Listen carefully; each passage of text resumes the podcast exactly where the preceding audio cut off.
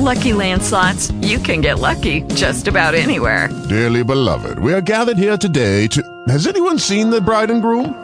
Sorry, sorry, we're here. We were getting lucky in the limo and we lost track of time. No, Lucky Land Casino, with cash prizes that add up quicker than a guest registry. In that case, I pronounce you lucky. Play for free at LuckyLandSlots.com. Daily bonuses are waiting. No purchase necessary. Void where prohibited by law. 18 plus. Terms and conditions apply. See website for details.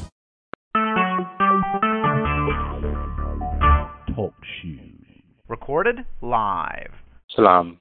Shalom, phone on the record. This is Minister Shedrick in Israel, Tribal Judah, and I'm opening up for a third degree this evening. The time now is 8:01 p.m. Eastern Standard Time, 7:01 Central. And um, uh, is there anyone on the call this evening? Okay. Well, um, I guess we can get started. Um, I just want to open up with these different things. Um, so today, it seems as though Trump is overturning some affirmative action uh, policies that was set up by or established by um, Barack Obama. This was um, uh, about two hours ago. This is written by CNN, but the um, but the um, affirmative action issues are in conjunction with um, what is it? Colleges, uh, college admission, and um, diversity of, of such. So this is an article that was written by Laura Jarrett and Claire Foran um, from CNN um, on the 3rd of 2018, um, the month of July. And it says as follows that um, the Trump administration on Tuesday rescinded a set of Obama era policies that promoted using race to achieve diversity in schools, teeing up new battle lines over admission standards. standards.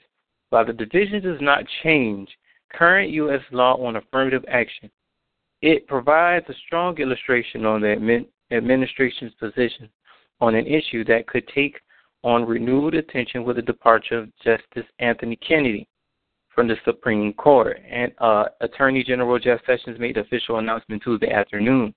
He stated, excuse me, he stated that the American people deserve to have their voices heard and a government that is accountable to them.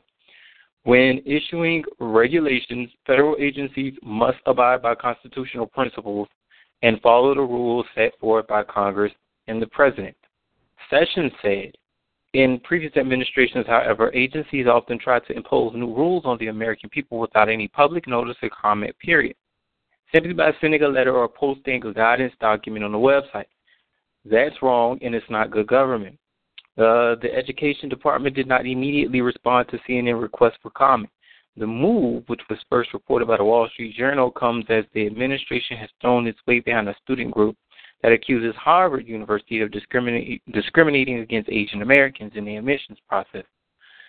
In a statement to CNN, Harvard spokeswoman Melody Jackson said that it will continue to vigorously defend its rights and that of all colleges and universities to consider race as one factor among many in college admissions, which has been upheld by the Supreme Court for more than 40 years. Last year, Sessions announced that he was ending the practice of Justice Department issuing guidance documents that have the effect of adopting new regulatory requirements or amending the law but do not go through the formal rulemaking process. Um, and it goes on uh, said that the guidance for Verse Tuesday provided examples of different educational contexts within which the institutions could perm- permissibly consider race and answered questions about how to interpret Supreme Court decisions. Um, it says that Tuesday's reversal does not affect what a school decides to do on its own within the confines of current Supreme Court precedent, but civil rights groups swiftly, swiftly reacted with disappointment. They stated that we condemn the Department of Education's politically motivated attack on affirmative action and deliberate attempt to discourage colleges and universities from pursuing racial diversity at our nation's colleges and universities, said Kristen Clarke, President and Executive Director of the Lawyers Committee for Civil Rights under law. The rescission of this guidance does not overrule 40 years of precedence that affirms the constitutionality of a university's limited use of race in college admissions. This, must, this most recent decision by the Department of Education is wholly consistent with the administration's unwavering hostility towards diversity in the schools. Um, it goes on to speak more about affirmative action and is, you know, stated that affirmative action affirmative action has proven to be uh, one of the most effective ways to create diverse and inclusive classrooms. But by telling schools and universities that they should not use affirmative action to achieve inclusive classrooms, um, Department of Education has failed again, uh, failed the students again. Um, of course, they're talking also about the nomination of a new uh, United States Supreme Court um,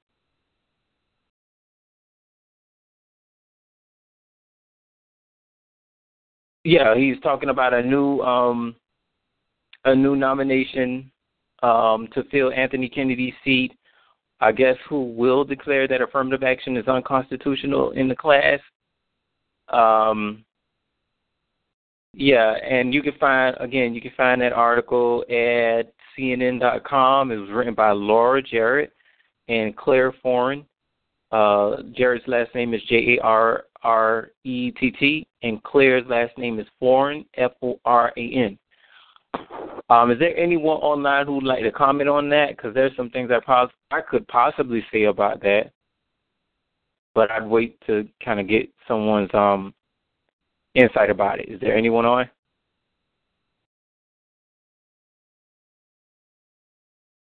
There's no one there.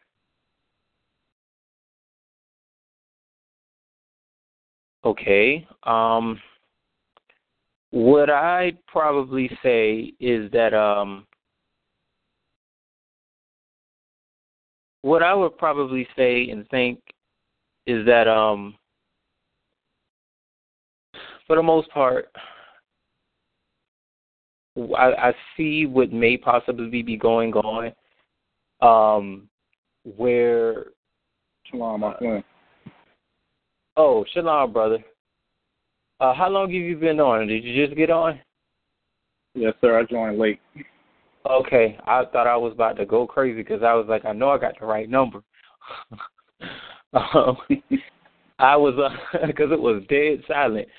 Um, I was just reading this article, brother, and I want you to tell me what you think about it. It was uh in regards to a reversal of this affirmative action in uh, colleges and university that was uh, um, um, issued by President Trump, and a lot of a lot of the initiatives were made by, uh, during the Obama um, administration, and what Trump wanted to do because he considered affirmative action unconstitutional stating that basically no school should have to feel the pressure of uh, um, using race to uh, diversify the classroom.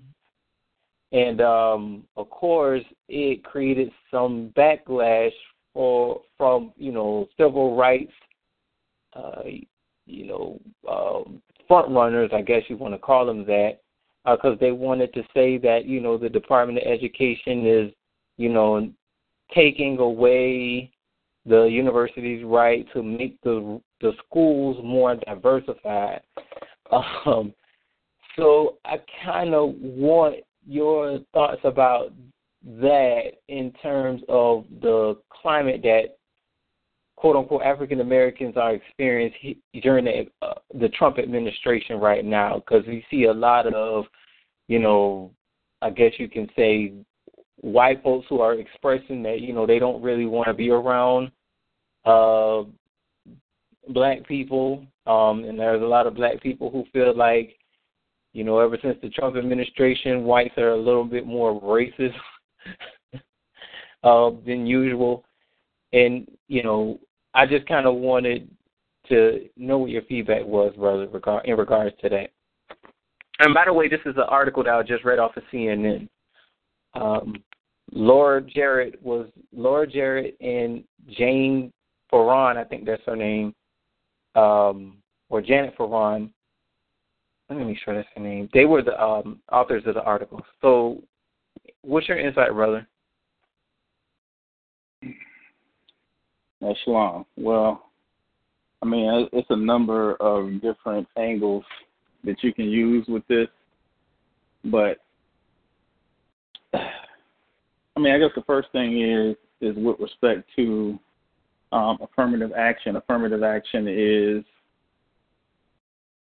it, it is necessary from the standpoint that you have a group of um, said minorities, and I'm not just talking about Negroes, but you have a group of said minorities in this um, United States corporation jurisdiction, and, and keeping in line with, um, you know, from, from a religious standpoint, and keeping in line with uh, what the revived Roman Empire has done from a religious standpoint, the the child corporations have to fall in line with that. So the reason I'm bringing it up is that there has to be a universality.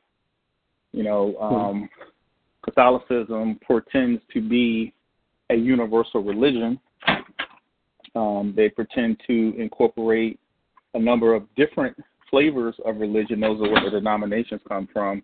And so, even when you look at it, you know, from a standpoint of this quote unquote uh, melting pot that has kind of come down through the ages, melting pot being a, um, I guess, a, a modern day characterization of what we have referred to as the mechanism behind amalgamation and mixed multitudes. Yeah, you you can't really um, you, you you can't really hit the mark from a standpoint of universality when you have these minority groups that are marginalized. And so, right. to a, um, I will say to a great degree, it's it's, it's very um, important that while you're dealing with these bodies of people that are quote unquote asleep, that they still have a, a means to sort of uh, perpetuate the posterity until such time as they wake up to um, self government and being able to, you know, really um, handle their own affairs. So the funny thing is, is with Trump, man. I mean, I just stopped. At one point in time, I was really um, taking or giving uh, more of a regard to some of the things that he says because because some of the stuff he says I, I actually kind of agree with. But what really has kind of turned me off to him is that he speaks with a forked tongue, and right. he'll say something. Um, he'll say something one day, and it don't it doesn't even take a day. It'll be in the same damn day. He'll completely reverse it, or he'll say something that is completely contradictory, and so it makes it really makes it seem like um, he he's not of sound mind.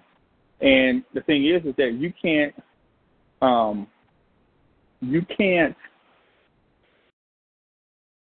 champion the causes of one nationality. Like like you'll have he'll have an argument where he'll say, okay, well, you know, there shouldn't be any regard given to uh, race, creed, religion, or what have you. But then in another argument, he'll do exactly what he said shouldn't be done. So it's like, I mean, come on, man. You you can't have your cake and eat it too. You can't have it both ways. And me me personally, I feel as though affirmative action is necessary at, in in lieu of not not. And, and let me let me um let me qualify this. When I think when I say affirmative action, I'm not talking about quote unquote equality or quote unquote equity because affirmative action does not give you that. You're never going to have equity unless you're operating in your own jurisdiction.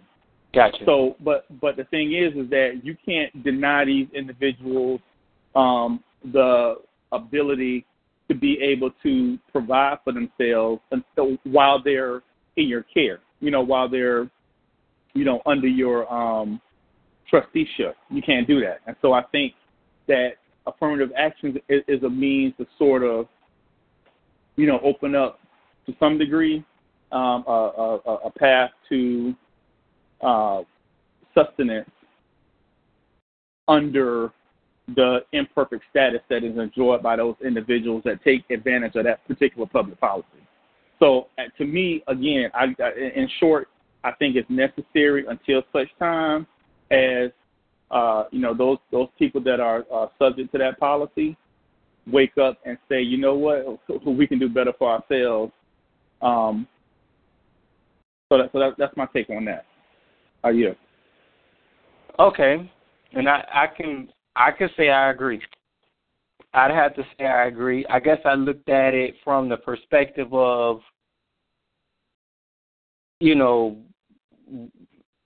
we're, you know, in a situation where now it's I'm thinking that everybody should by now understand that, you know, we're we're kind of like prisoners in a land that is not our own and that we kind of just we have to kind of just wake up and realize that that we need our own. So just kind of cut everything off and then we just you know presume the course of trying to get our own and not understanding not everybody is there yet. And I have to kind of remember that, of course, because that's the reality that I live. That's the reality that I'm seeing every day. So you are correct that there needs to be some type of there needs to be some type of um principle established where those who can't necessarily take care of themselves can be, you know, you know, can have some type of maintenance or some type of uh, way to take care of themselves or sharpen their, you know, sharpen their minds so that they can be prepared to do for themselves. Because if you just say that, okay, well, I don't agree with affirmative action in colleges, and then a school just decides that they want to just have all white, quote unquote, white children there, and white, you know, and black kids are black kids or Mexican kids or Latino kids are just subject to just not be in schools, which would create this sort of idleness where then now all of a sudden they start committing crimes and then you get shunned into, you know, shunned into, shunned for living the life of someone who is oppressed or someone who is poor or somebody who just can't, you know, can't get ahead. But it wouldn't be that way if we, you know, didn't have somebody telling us that we can't, you know, help you make your way. So I understand to the degree that you just basically, I, I understand the point of view that you just gave because it makes sense. You want to basically give somebody who's not in the mindset to take care of himself the tools he needs to take care of himself. Like Minister Priest would always tell us, only a you know this this government will be a fool to you know give uh, land or possession of land to people who can't even take care of their homes in a state, you know, on which they're currently in. And exactly. to be truly honest, I see that to be true because I live around people who just don't appreciate or value what it is that they have. And they want more. They constantly want more. They want better housing, and then they don't take care of that and things like that. But that's besides the point. The point is, I understand exactly what you mean because it's, we're living in now. Everybody doesn't understand that we're in this corrupt, you know, we're in this corrupt society and that we all need to move out at one time, which doesn't really make sense because everybody may not be ready to be unplugged.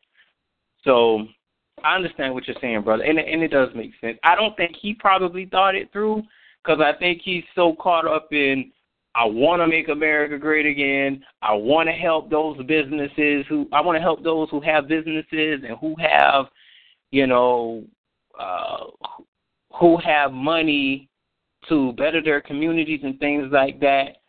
And I want to give them more opportunity to rise. But then again, you in turn end up marginalizing marginalizing the society that you have now and what ends up happening is y'all capital end up failing because now you don't even have that extra you don't even have the extra revenue coming in, you know, from those marginalized communities. You may have it coming in some degree, but if you take something like uh, affirmative action out of the schools, um, take it out of you know common society, you're gonna create a situation where the people who don't necessarily know how to take themselves take care of themselves right now, they're gonna see no no light at the end of the tunnel, and now all of a sudden they just got to turn to a life of crime because they don't know how to do better for themselves, um, to a certain degree. But I understand what you're saying, brother. Is there, is there anybody? Is there anything else you'd like to add to that, or is there anybody else who'd like to comment? I yield the floor. So I'll just say, like, um, you got to look at it like this um, as well. This is a corollary to that. So even within tribes, if you think about it, we have our own, to some degree, if we don't call it affirmative action, but it is sort of the same principle. Uh, it's sort of the same principle. Mm-hmm. Because what affirmative action really is is is, is it's a stair step on a staircase to becoming a functional, productive member of their society. Right. Well, if you if you think about it, that is the same thing that the degrees are designed to do in within tribes. And even if and, and, and even as an addition to that, we have an asylum where we can take people in ba- just based off of uh, nationality. They might not be raised to be able to apply government law and commerce, but we essentially hold them in a in a basically a, a retention pond, or we keep them on the front porch until such time as they're cleaned up and and uh, and fit to enter into the, the the inner temple, so to speak. It's the same concept, and so I would say, you know, even with respect to where they're really making a mistake is, is that at the end of the day, it goes back to public versus private. You got to know the difference between public and private. And so mm-hmm. you can say that this stuff is racist or what have you, but at the end of the day, eh, eh, you know, I don't like using that term because it always elicits an emotional response. It's kind of like it's one of those words where people, if they throw it out there, they know the response they're going to get. So that's the reason right. they throw it down. That's like a psychological tool, so to speak. But here's the thing: the only issue that really should be raised at this point is, are you doing this in a public or, or private? So if you have a, a private agreement that governs and spells out the terms and conditions that you know we only dealing with a certain quote unquote race or certain nationality. Yeah, I mean, you got your ability to, to do that. You know, you're, you're right. you got a quote, quote unquote constitutional right to do that. The problem lies is when you try to bring that out into the public, which is supposed to be universal. Right. Because I, it, I, it, now I understand. Yeah. So right. I, I, that's what all I wanted to add, brother. Yeah. Yeah, I don't think maybe he. I don't think he thought about the long term effects. I think he because it sounds good right now, and I think he's trying to please so many of those. Uh, it sounds like he's trying to please too many white, uh, white owned businesses because he knows that a lot of them support his campaign, maybe. And maybe it sounds good right now. Maybe, you know, he, you know, looking like, okay, well, I just do this right now, but I think the long term effect is definitely negative, um, considering the fact that when you look at a lot of these universities, a lot of them are, you know, a lot of them are public, and um,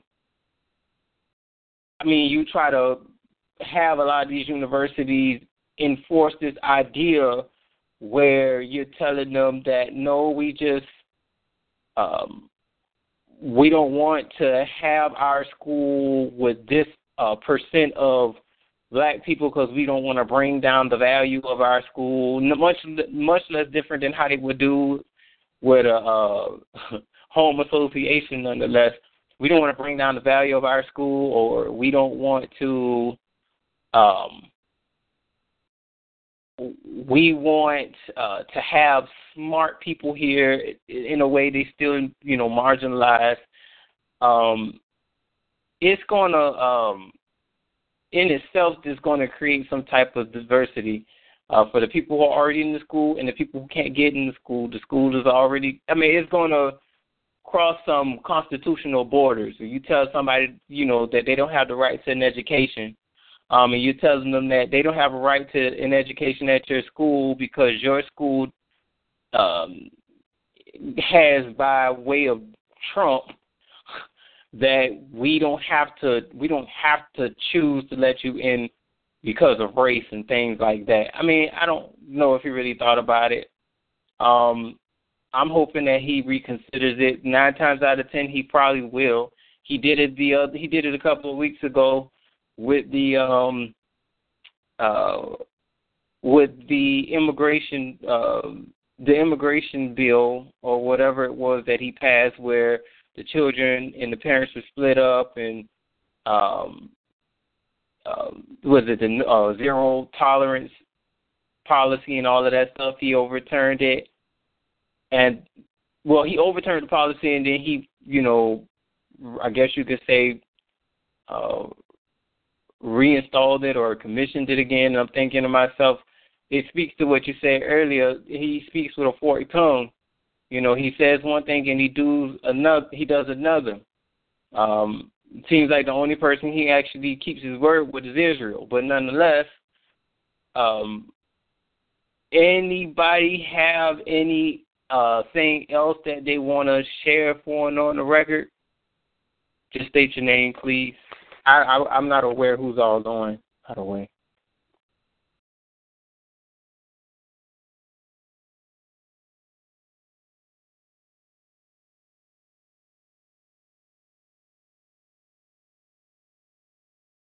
Okay.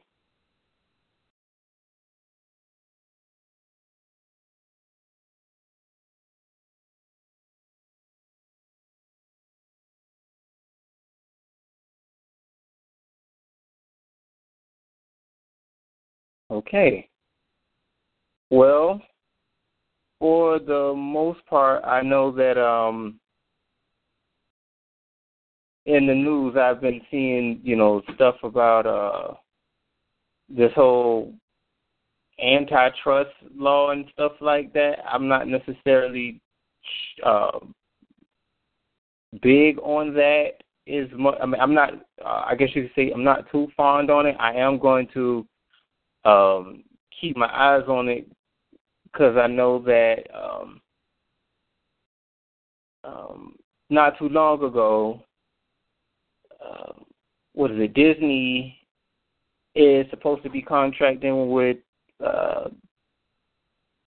com- uh, they're supposed to be trying to buy Fox, but Congress told uh, Disney that if they want to buy Fox, they have to settle. They have to sell uh, some of their sports. Um, I guess you could say sports network, sports networks, or ownership of their sports networks, um, so that I guess you can say they don't create like this monopoly or things like that. That's the only way that they can buy Fox.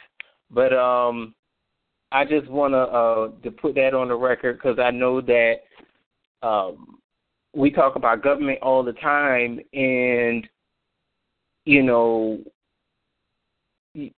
I guess you can say for the longest of time, especially in this country, you saw where um, a lot of companies like uh, uh, General Electric, uh, the railroad companies, and things like that, they started to create like monopolies over uh, over you know smaller companies and things like that, and the government, uh, due to trying to, I guess you can say, keep this uh, what you want to call it a fair playing field. They wanted to try to cut down on uh, monop. Uh, I guess you could say the monopolization of America by trying to keep these larger companies from uh, overtaking the the smaller companies here in America. And today we have that still happening, where a lot of um, these smaller companies, or a lot of the major companies like Disney and um, guess you can say whatever uh, other company that's monopolizing right now. They seem to have a stronghold when it comes to commerce in this country, and they can, you know, they're buying up all these, buying up all these other different countries, I mean, companies and things like that. Um, but I guess you could say with the antitrust laws, the government is trying to say we won't allow someone, we won't allow a company or a corporation to become bigger than you know than they already are for fear that maybe that company or corporations or a group of corporations can then buy out the government, which I'm sure that probably can happen, or what have you. But I'm going to follow more on that because there was this article from Vox that talked about how the Supreme Court just quietly gutted the anti antitrust law. Um, they basically talked about um, uh, talk about how the American how American Express will make it easier for big tech companies to pressure workers, suppliers, and customers. And it was uh, saying that uh, decision was overshadowed by another blockbuster case and the announcement of Justice Anthony Kennedy's retirement. Um, but the Supreme Court last week they delivered the most significant antitrust option by the court in more than a decade said that it made it more difficult for the government to rein in on certain companies that abuse their market power. Um, and this, uh, the case that they're speaking about that you know gave the option, so to speak, was Ohio versus American Express. Um,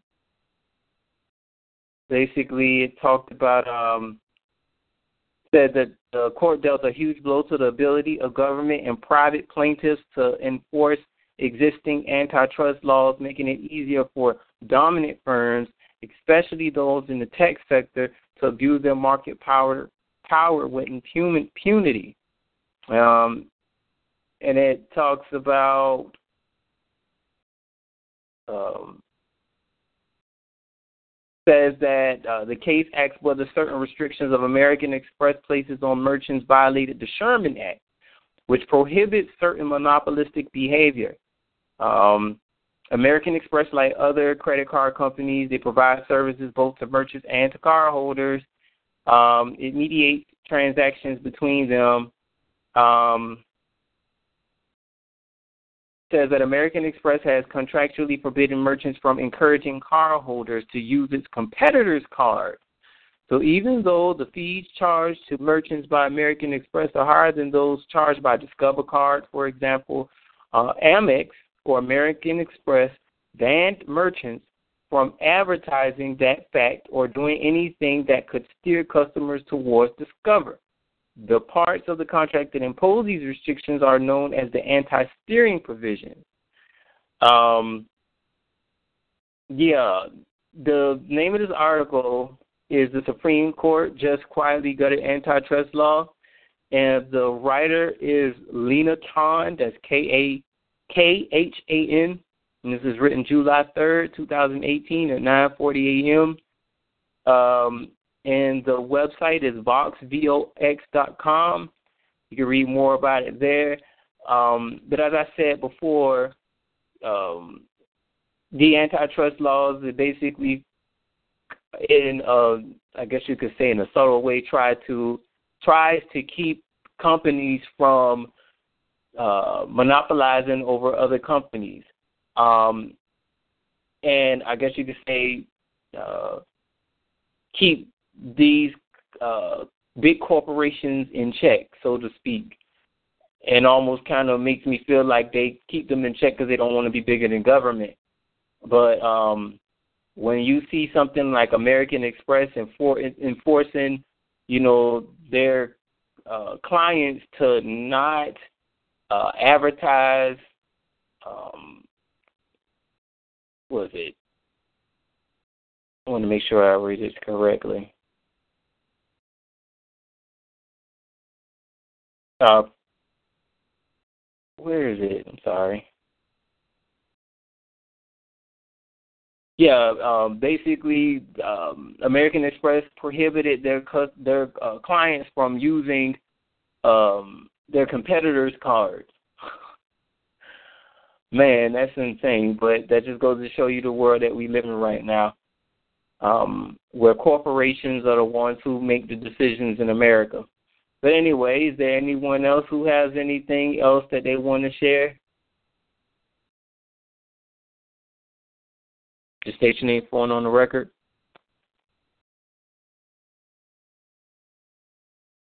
Um, Brother Robert, are you here? I know you stated that he was going to be a little bit late.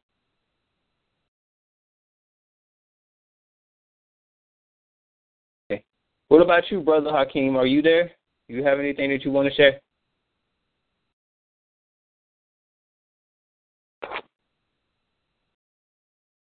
Okay. I have to figure out where everybody is. um, I uh, wanted to share this um, little piece of information that I found yesterday. I thought it was pretty interesting considering the fact that uh, tribes, tribe, it, tribes is an ecclesiastical society, and much of what we learn is pretty much law. And uh, last night I was up doing some studying because that's that's almost the best time to study. And uh, I was reading the Black Law Dictionary, and um, I saw this word um, talking about bar- bar- barratry, and uh, it's basically like when a person perverts justice, and um, you can pervert justice in many ways, like accepting uh, when a judge accepts a bribe, um, and they, you know, accept the bribe uh, in exchange for granting a certain, uh, granting that bribing plaintiff uh, to uh, um, a judgment that might have not necessarily been granted to him anyway. But there was a word in there called um, bar, uh, barretor or bar, uh, I think it's barretor or something. Barretor, B A R. Uh, let me make sure I look up this word, say it the right way. And I'm going to explain why I thought this was pretty interesting, why this even came up. I want to make sure that I say this the right way.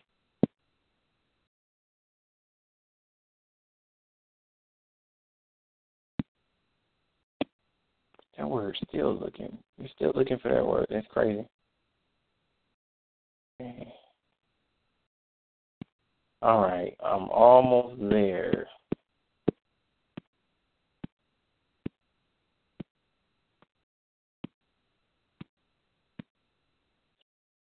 Okay, the word is bar barretor, B A R R E T O R, and you can also um, uh, that word is also coincide with the word barratry, B A R R E T R Y. And what that word actually means is in criminal law, a barretor is a person who's a common mover or exciter or maintainer of suits and quarrels either in courts or elsewhere in the country, a disturber of the peace who spreads false rumors and calumnies whereby discord and disquiet may grow among neighbors. Uh, they also have what they call a common barretor, uh, one or barretor, one who frequently excites and stirs up groundless suits and quarrels, either at law or otherwise. And um, the same could be said about the act of barratry, which is the act or offense of a barretor, usually called common barratry, the offense of frequently exciting and stirring up suits and quarrels, either at law or otherwise.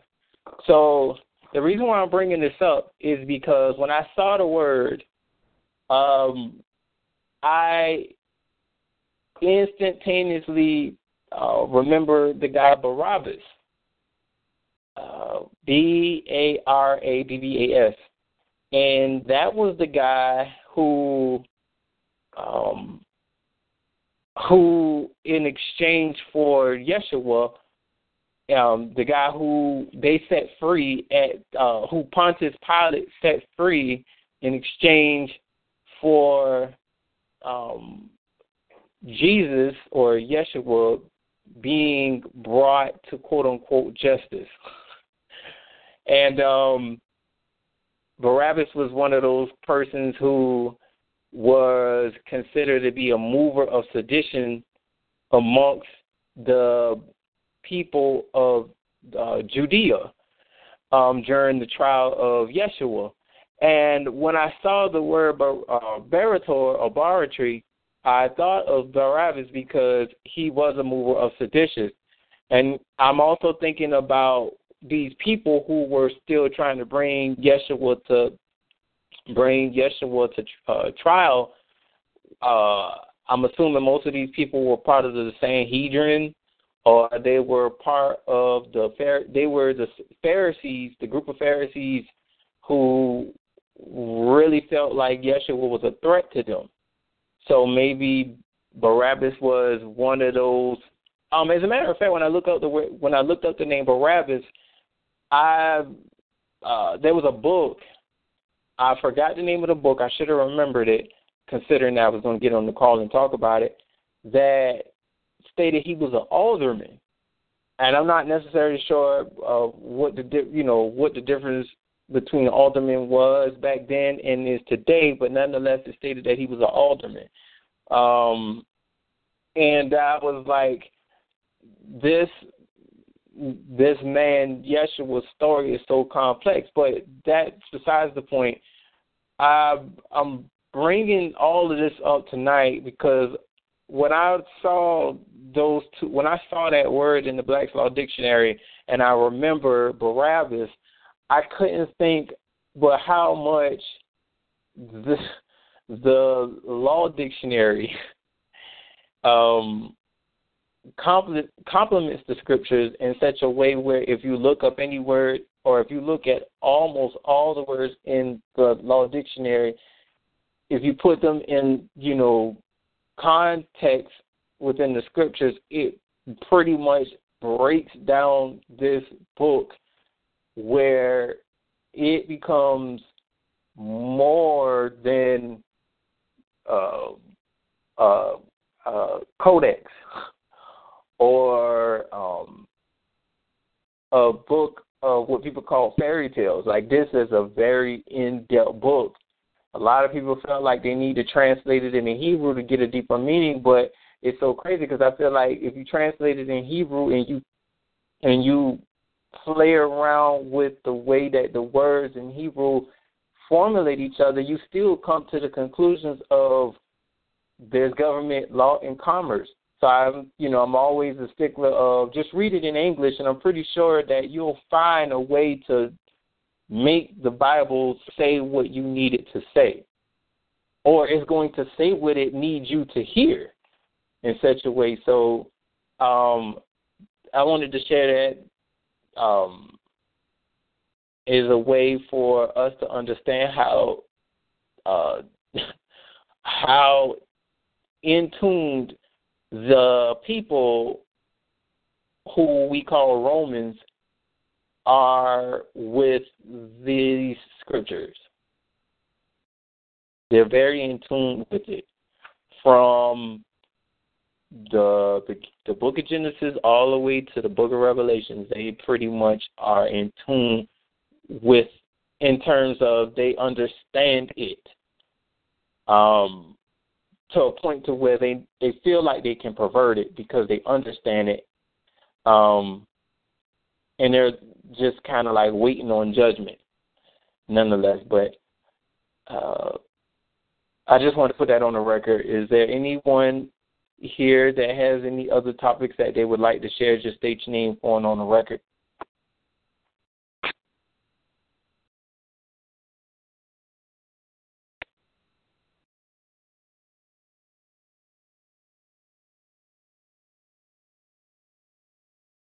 Okay. I wonder where Brother Hakeem is tonight, because he usually doesn't. He usually doesn't miss uh third degree. I'm trying to hang around as long as I can for Brother Robert because I know he's supposed to be coming in soon. Um, anything, uh, any new developments uh, from you, Brother Lynn, Minister Lynn? Uh, any um, anything interesting going on in Florida that we might not, you know, necessarily know about? Yeah, nothing. Uh, nothing that I know of at this time, brother. I think everybody um, is sort of tuned into the World Cup over the last couple of weeks. I know I'm getting tired of getting tweets for the play-by-plays, but um, you know, for the most part, it's pretty much business as usual. Uh, you know what I knew it was I meant to bring up. Are you familiar with Cynthia McKinney, brother? Oh, very much so. I am. Okay. Um, I and I may have mentioned uh, time or two that I've actually met her in person. I shook her hand. Uh, she came to she came to uh, Savannah State one time, and she did. Uh, um, she basically did like uh, I wouldn't know necessarily what to call it, but I know she spoke to uh, an auditorium of students. Now, uh, before I even met this lady, there was some negative things that were said by her by the teachers.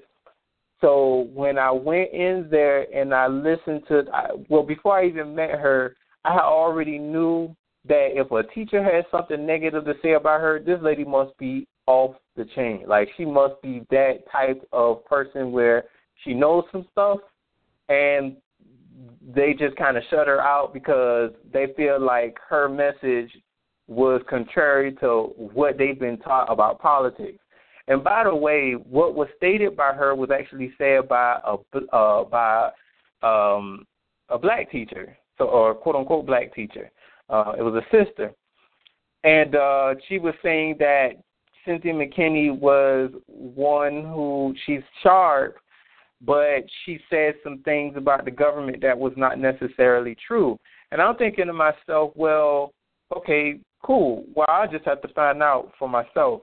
But I met her. She came to the school, and she talked to us, and she mentioned the COINTELPRO, which I was so shocked that, you know, at the time when I was in the auditorium, she asked anybody if they heard of COINTELPRO, and nobody shook their hands. So I stood up and I and I raised my hand because I knew she, I knew what she was talking about, and I asked her about uh, what she thought about the uh, destabilization of the black population and them making a black messiah, so to speak, and she gave her thoughts on it. And um, I shook her hand when she came to, uh, inside the uh, student uh, gallery. We she met everyone in the student gallery. It wasn't like wasn't like a huge gathering, but it was a group of students uh, uh, who I didn't even know were into like you know, the Moors and the Hebrews and all kinds of stuff like that. I was looking at these folks like, yo, I sat cross I sat for across from you in class and you never said these things. How come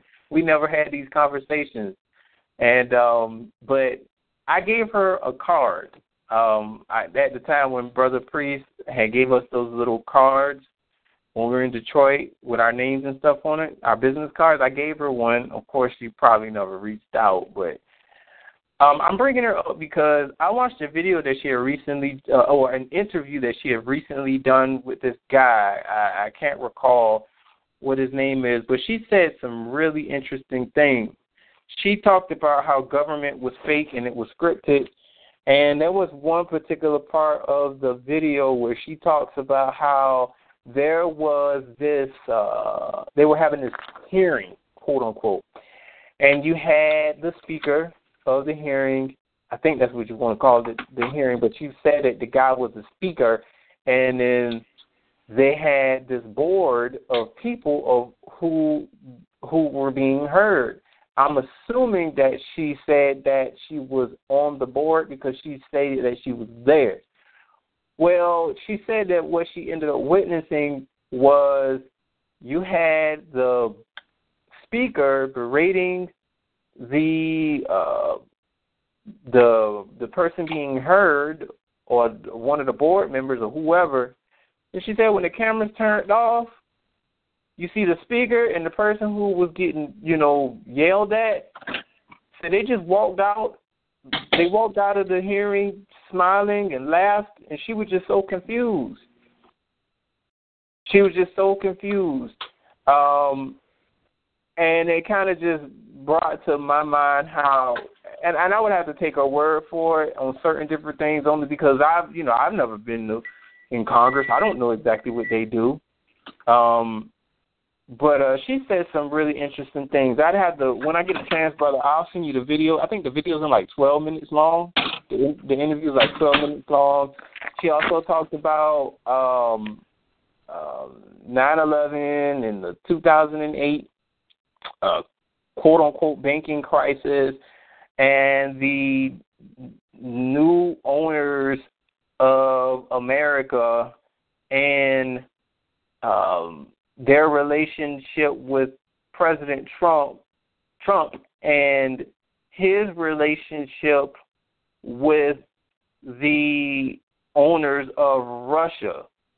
Um, and she was talking about these owners of both of the United States of America as well as Russia, and um, how after the the United States banking crisis, that the uh, Forbes was it Forbes um, 400 or whatever it is, that's what they call it, Forbes 500 or whatever, uh, wealthiest people came out that the the the the people who were the top owners of those 500 people at the time they changed after the crisis. Um and i'm a, and i was still trying to figure out exactly what they necessarily had to do with our government. But i think what she was speaking about is how those uh top people who was uh within the Forbes 500 list were um, how they had their hands in the back of every um, politician in the United States after 2008. Um, and she said you can see the same thing based off of what happened in Russia when um I guess they went bankrupt and you know they were selling you know selling the they liquidated everything and they were trying to sell everything. Uh, of course, the people who were part of those municipalities and who lived in the areas of which was being sold couldn't afford it. So the big corporations they bought out everything, and so that's what created what they call the oligarchs. And I guess she was by talking about Russia because she mentioned that if you want to understand what's going on with the United States today, you'd have to look at the history of Russia and their oligarchy. And I, I guess by you know throwing that out there, I guess she was insinuating how uh, America has somewhat become an oligarchy.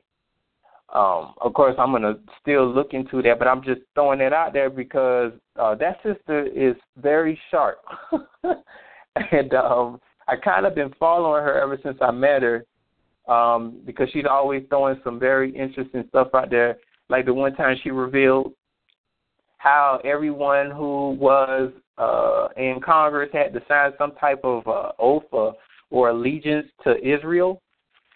Um, and she mentioned this guy named Gus Gus Gus Smith or Gus something. I can't remember his name uh, she mentioned how um, uh, how the Jewish bankers um, were uh, how they infiltrated the uh, how they infiltrated Congress and things like that. She she's always mentioning something, but I wanted uh, to know if you've ever met her brother, and that was the reason why I had brought her up. But um, yeah, I'm gonna send you that video of the interview that she did. It was very insightful, and um, I guess it could kind of help us to understand probably a little bit as to why Trump does some of the things that he does. Um, because, like you said, he's very here and there and wishy washy with what he with, with his motives and uh, everything that he sets out to do. But um, Again, I'm going to open up the floor for um, uh, any um, any more topics. Just state your name, phone, or record.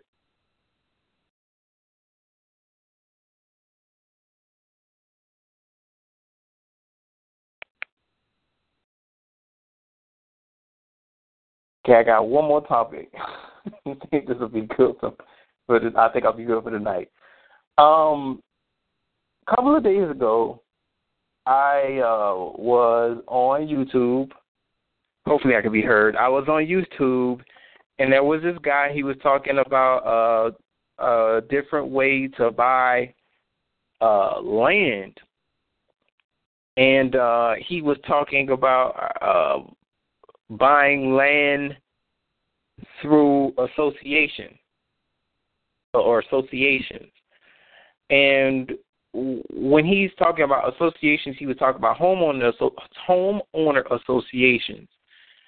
Um, he was talking about how he um, was going through a list of these motivated sellers and he found that most of the motivated sellers were in homeowner associations, and um, most of them were looking to sell their land dirt cheap. So he was looking to buy some land, and I can't remember the square the square miles of the, or the square foot of the the piece of land that he was uh, um, attempting to buy, but he had the conversation with whoever it was. He put up an offer of ten thousand, and um, at first he didn't get the deal. But later on, that same person came back and accepted the deal, but it, but except they wasn't going to let him pay ten thousand for the property. They wanted to charge him ten dollars for the property. They want to basically just let him buy for ten dollars. But here is the here here is the uh, killer, or I guess you could say here's the downside. Let me say it this way: with the property, um, being that it was being that it would be purchased through a homeowner association, he would have to pay the homeowner association fees because, of course, any property that is within a homeowner association uh, they have homeowner association fees tied to it, and if you don't pay those fees, then the property becomes subject again to the homeowner association or the management company that managed the homeowner association because they're the one who tagged the fees onto the property. So what he kind of suggested was if you purchase the property, uh, if you want to live on it, you still have to pay the fees. But if you don't want to live on it, if you want to, I guess you could say, uh, make a quick sale, you can come up with a contingency plan, contingency plan, you, or you have to come up with a contingency plan to sell a property so that you don't get stuck into a property where you have to pay these fee homeowner association fees. Um, however, I haven't ever heard of a homeowner association. I've only known probably one in my area, but they charge association fees of like five hundred dollars and that's according to a person that I I you know went to school with who lives on an island um predominantly settled by a lot of the business owners here in Savannah. Everybody on the island has to pay a five hundred dollar homeowner association fee. Um but I don't know any other homeowner associations that deal with uh, no fees on their property. Um, but that was just something I wanted to bring up because I know that we do the uh, what is it called? The Fishers of Men home, uh, the Fishers of Men uh, real estate group, and that was something that uh, m- maybe we can look into. However, you know, we still have to consider the whole not wanting to purchase a property that's going to have association fees attached to it. But it was just something he threw out there because he realized that the motivated sell- the motivated sellers were willing to sell these lands for dirt cheap. but um uh, brother Lynn, what are your thoughts about that? Because I know that you're part of the uh, Fishers of Men real estate group.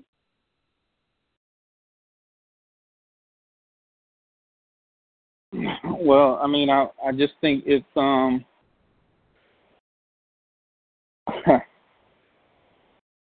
yeah. My, th- th- this is my thoughts on that, brother, because I see people taking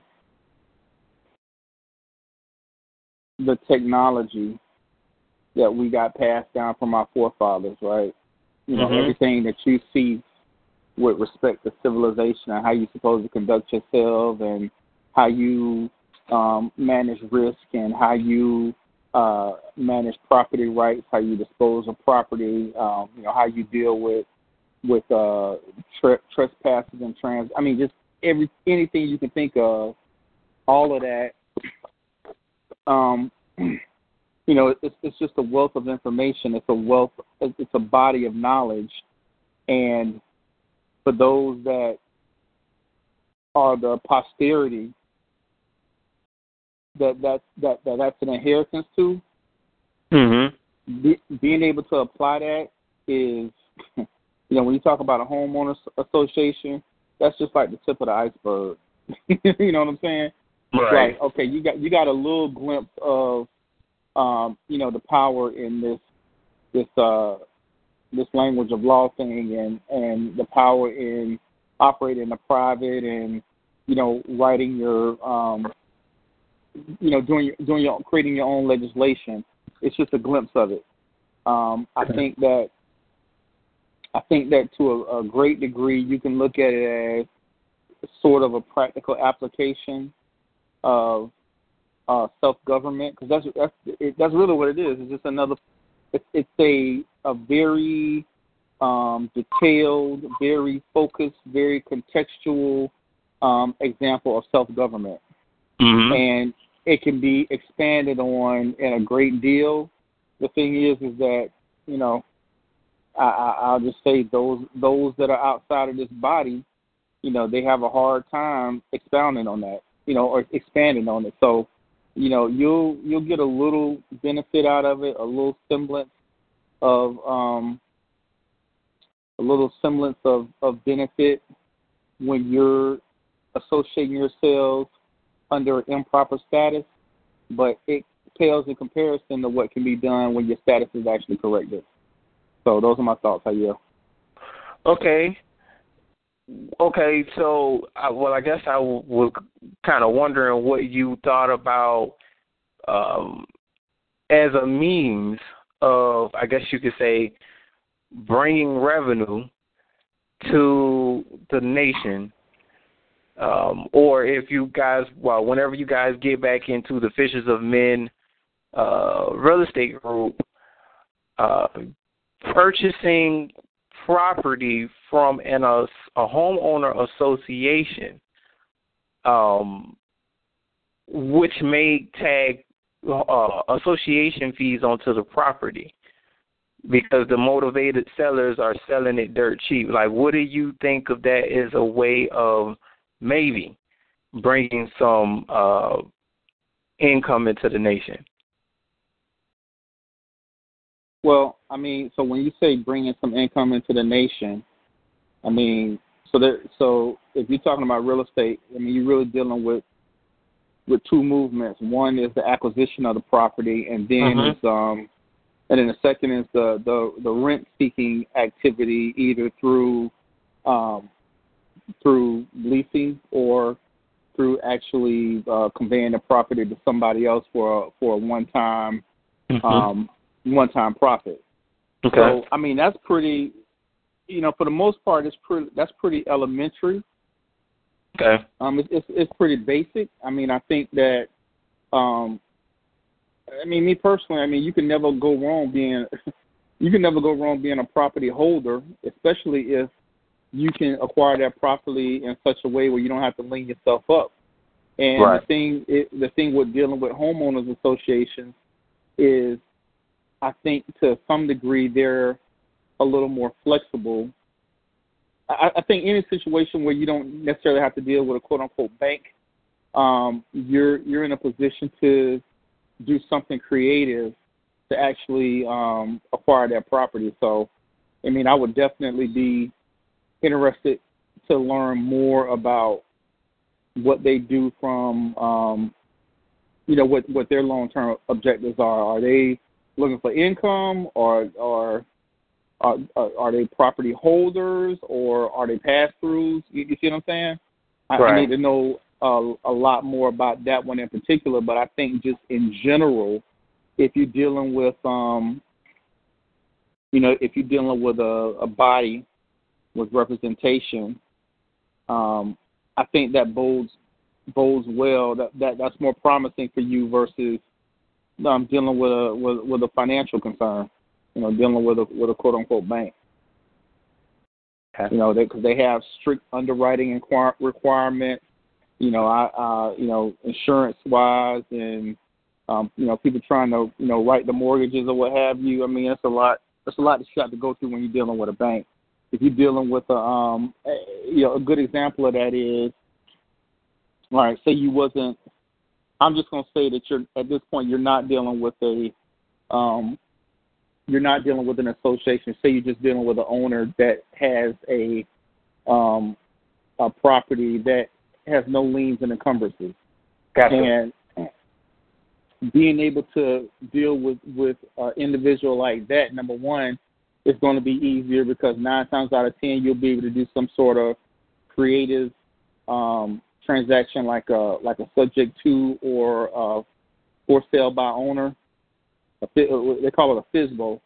Right. It's a for sale for sale by owner, mm-hmm. and basically the owner, you, you you essentially draw up a um draw up a contract based on you, well you negotiate come to an agreement on um what is going to be the sales price of the house and then you essentially the owner uses the equity in in the house and you pull it out for him mm-hmm. as a result of a series of your mortgage payments. Right. There's no bank involved. It's just it's just you contracted in a private. I mean, that mm-hmm. is that's beautiful versus you know having to deal with these faceless public entities. So looking at it from a standpoint of okay, now I'm not dealing with I'm not dealing with a um, quote unquote flesh and blood living soul owner. I'm dealing with a legal entity that has a bunch of shareholders um, behind it. I mean, functionally, it should be the same thing if you're contracting for a property that is um, free and clear, no mortgage, what have you. So mm-hmm. I think those um, probably would be the, the more favorable the more favorable dialogue will be with those types of individuals as opposed to just going straight retail and you know dealing with an agent and you know some mortgage company. I mean you, you don't have to do all that. So. Are you? Yeah. Thank you, brother. I think one of the things that um, I kind of was worried about when, say, for instance, we were to pursue uh, that type of venture with purchasing a piece of property from a, a an association, um, is avoiding the association fees. um, which I'm realizing, well, I guess I wouldn't know necessarily how would we avoid uh, something like um, association fees when it's when it is uh, uh, enforced by an entity that I guess I guess that's something I need to kind of look into because I'm still not sure whether or not homeowner associations are public or private entities.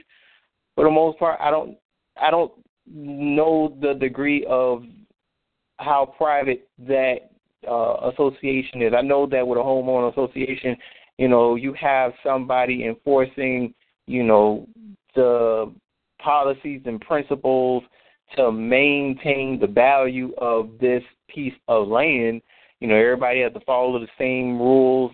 Everyone has to pay a fee to, you know, utilize certain facilities that's, you know, held on that you know particular um, particular um, association, and I was thinking to myself, you know, how would someone like you know, say for instance me, uh, who is a potential investor of a piece of property in a homeowner association, going to avoid something such as a fee that's attached to land that's you know held in association. Um, and I'm thinking to myself, it, you know, is it avoidable through me being uh, a private person? Uh, is it avoided through me privatizing it? Is it, you know, I guess these are the things that I'm, I guess I'm going to explore because, like, when I clicked on the video and I watched the guy, I was just like, man, that does sound like a great idea.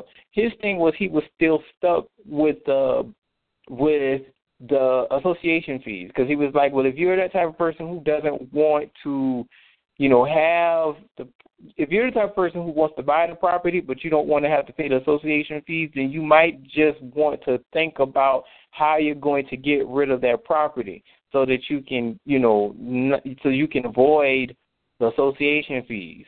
You may run into somebody who who may want to live in the association and don't mind paying the fees that may be cool too. But I don't know. You know, I was just thinking to myself, how many people in this time right now in this economy is willing to put themselves in uh, an association to pay those fees when many of the people right now are fighting and struggling to pay uh, property taxes. you understand what I'm saying? I don't know if many people in this uh, economy are willing to uh, switch from one set of chains to bind themselves to another.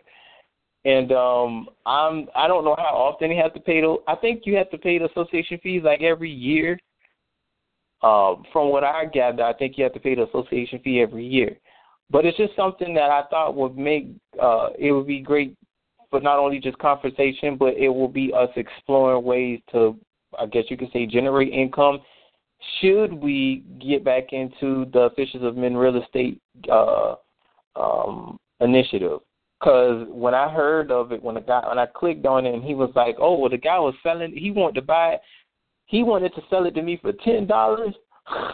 I was like, "Cool beans. You get a piece of land for ten dollars, and you can take the equity out, and you can buy more property, but you still have to pay those uh, association fees." So that's where I was with that brother. And I figured since you was in the Fishers of Men um, um, real estate group, that that will be something that you know you could share with Minister Priest. Um, if you know, if I don't, if I don't, if I don't beat you to it, nine nine times out of ten. Um, but um, yeah, I just wanted to share that with you, brother. But other than that, is there anyone on the call? Yes. Shalom, somebody spoke. Yeah, it was me, brother. Um, could you forward me a copy of that um of that video, a link to that video? So I, I sure know. Yes, sir. I sure know. Will I'll send that Cynthia McKinney as well as that uh video, brother. Um, I think I the Cynthia.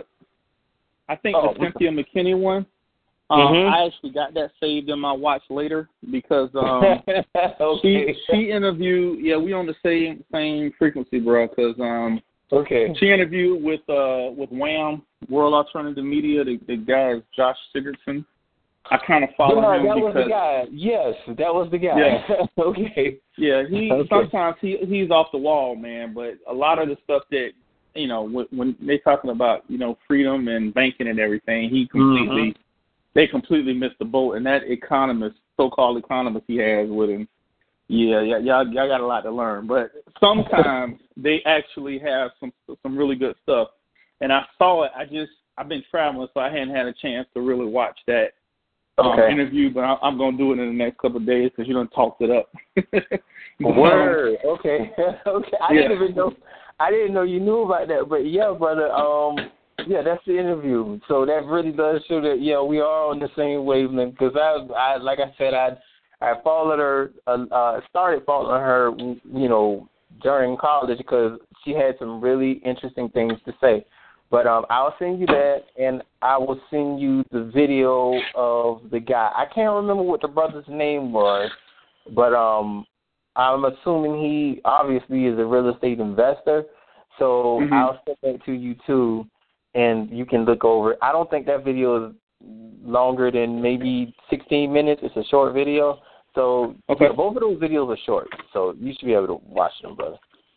Gotcha. And the, uh, the other thing I wanted to say with those homeowners, um, homeowner association, the only thing I, I'll say about that is one, um, when you look at stuff like that, and I'm not saying you're doing this, but I'm just giving you a different perspective.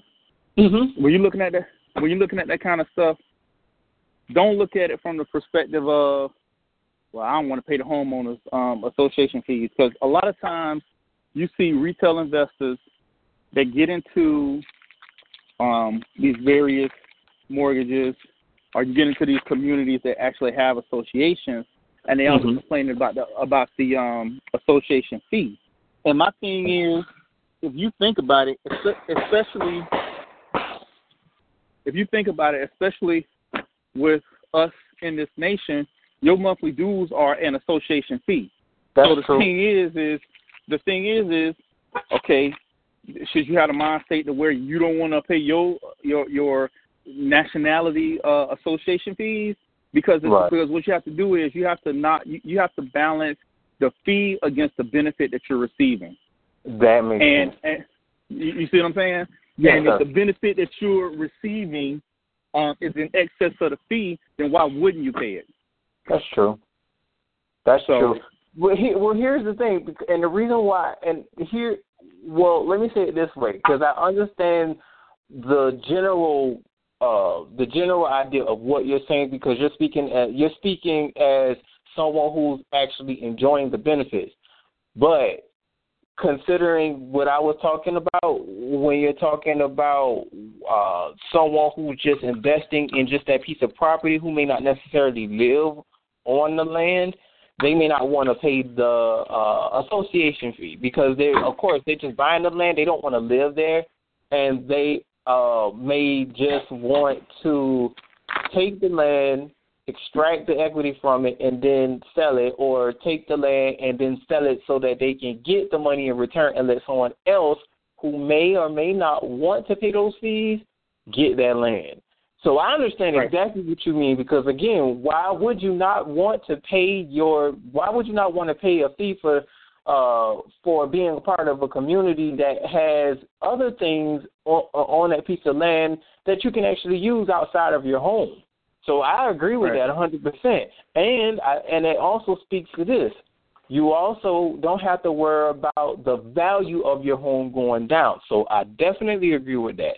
Because if you live in a homeowner association and everybody's houses looks nice and your house looks nice and they're paying you pay to maintain that area, then you have done yourself a great service because you know that you're in an area where the property value can only go up if everybody's uh, home looks nice or is um, uh, principled a certain way. So I, I agree a hundred percent with you.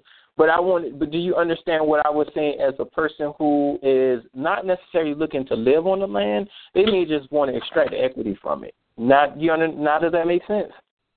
Yeah, it does make sense, but the thing Okay. is, is being being an investor, okay, that cost is a term and condition of that private agreement. Most homeowners associations are private agreements, so you got one or two options.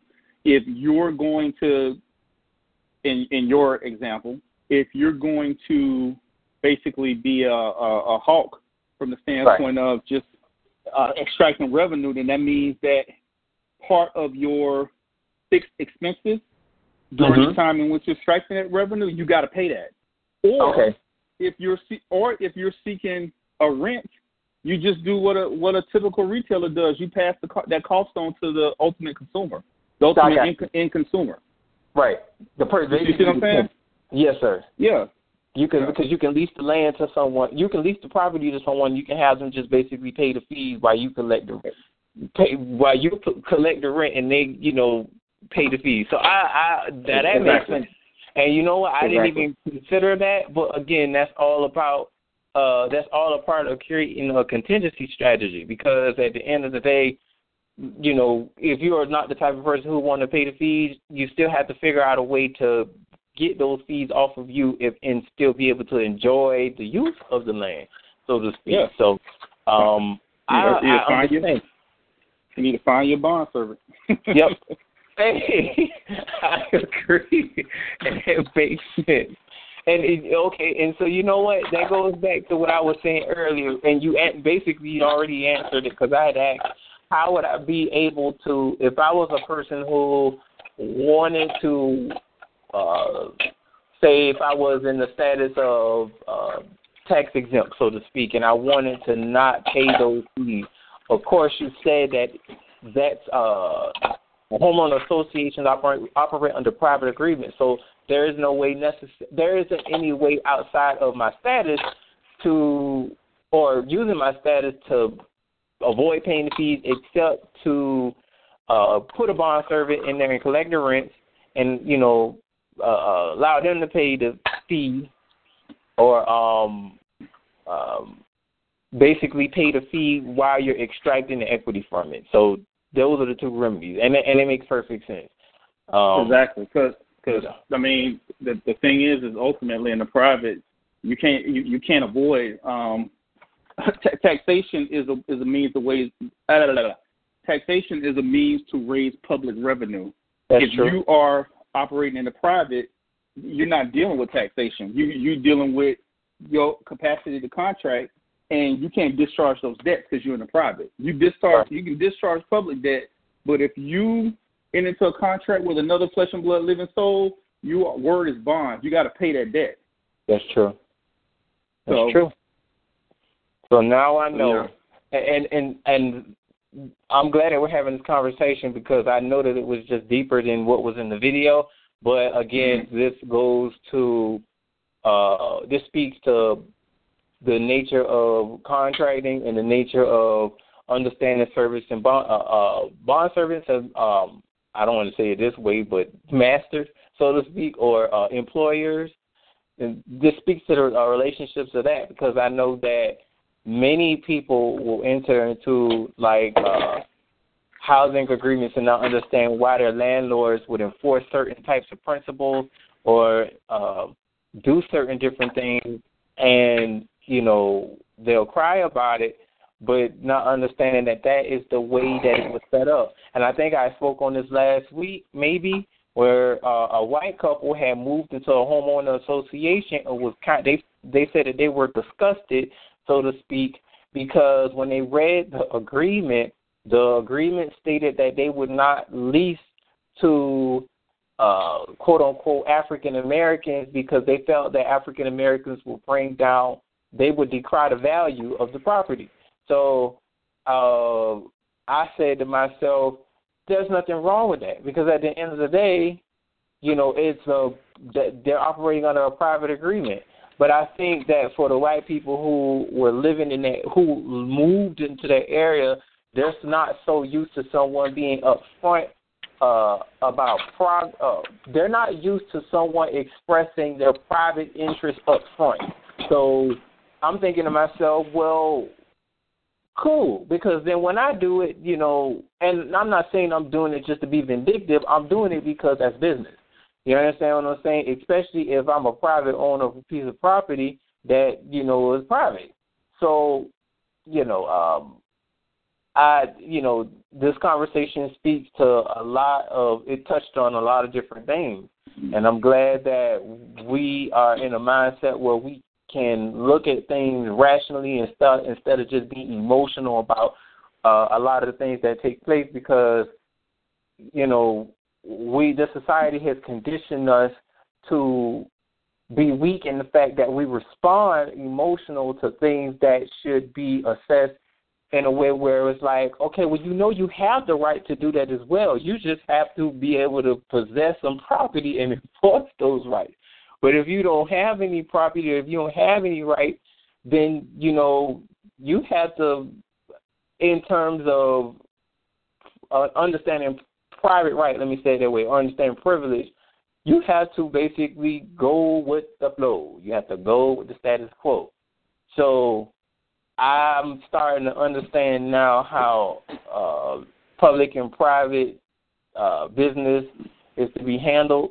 And um, I was uh, reading some uh, reviews on a homeowner association website, and I saw all of these white people on there who were just like, homeowner associations are a scam. They just want to basically scam people out of their money for things that I could just enjoy. If I wasn't in a homeowner association, they won't get any of my money. And I was thinking to myself, but you know, one thing you can also say is at least you live around your own people, and number two, at least your property will be up to some. It will be if you intend to sell at one point, at least you will have some type of value on your property because it'll it'll be maintained and you'd have paid for it. So it doesn't uh all together doesn't, you know, um uh work any ill against you because again you your property is still maintained and as a seller you'll still be able to get some, you know, type of money off of property that's valued based on the area that it's in.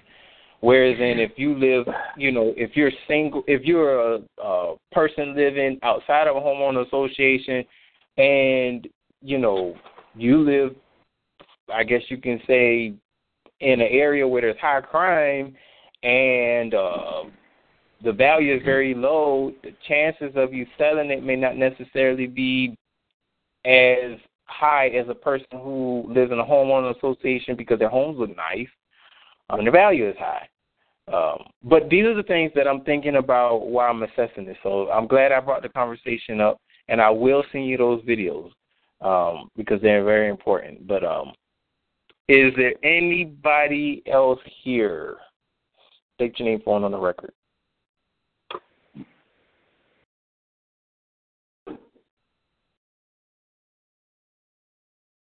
Jeez. I cannot believe that we're only two brothers on this line night. That's crazy.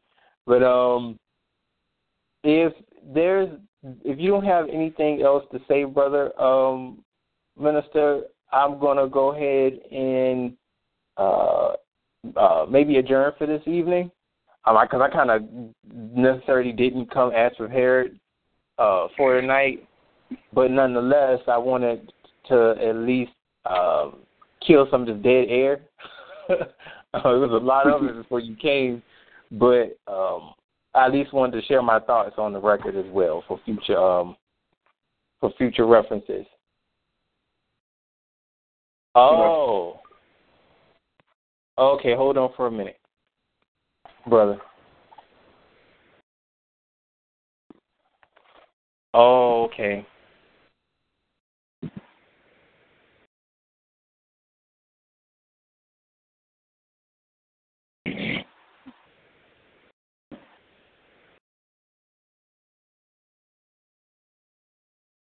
Hold on, brother minister, uh, minister uh, uh, Lynn.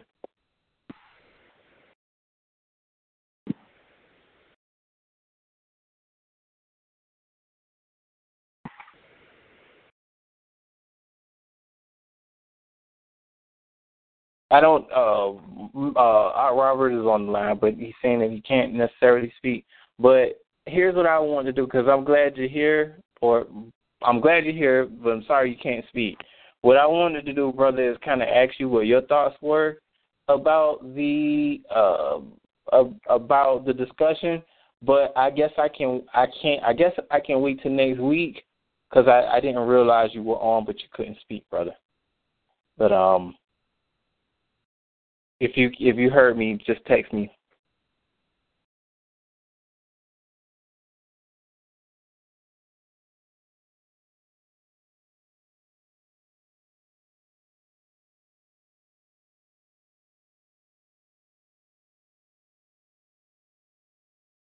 Oh, by the way, brother, um, Lynn, we, um, I myself and um, uh, some of the um, brothers and sisters. Oh, okay, um, Minister Lynn, uh, Robert wanted me to uh, know that since it's just me and you, uh, since I called for an adjournment, are you cool with that? Because I didn't Oh, necessarily that's- have. Okay, because I didn't have anything nece- necessarily anything else to say. I was, you know, trying to make sure that we have something flowing on the record. But okay, Oh, yeah. yes, sir. That's fine. Okay. Well, uh, Robert, I'm going to adjourn for the rest of this evening, but I'm, I still wanted to hear your thoughts about it later, um, maybe next week or so, because I know that we deal with real estate in this group, and um, I'll send you the video that I'm going to send Minister Lynn so that you can understand the nature of what we were talking about, because it was that was a great conversation, and Brother Lynn gave some some very good insight um, about uh, homeowner associations and uh, the rights thereof. And I just kind of wanted your intake. And I wish brother Hakeem was on as well because I wanted to see what he had to say about it. But um, since we don't have anyone else here who can speak, I will go ahead and call for an adjournment. It is now uh, 31 minutes after 9 p.m. Uh, Eastern, uh, 8:31 Central. I'll see you guys back here next week, uh, Tuesday. Shalom, shalom, and I love you, brothers, dearly. Shalom. Shalom, shalom.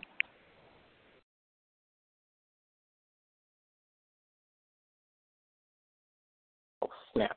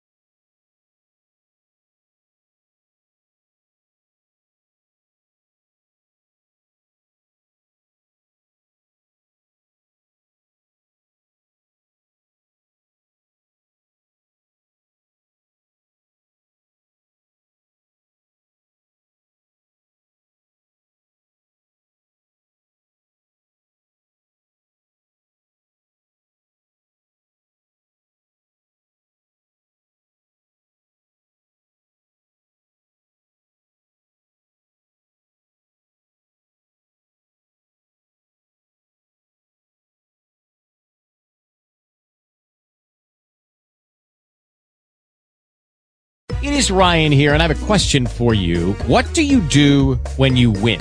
Like, are you a fist pumper?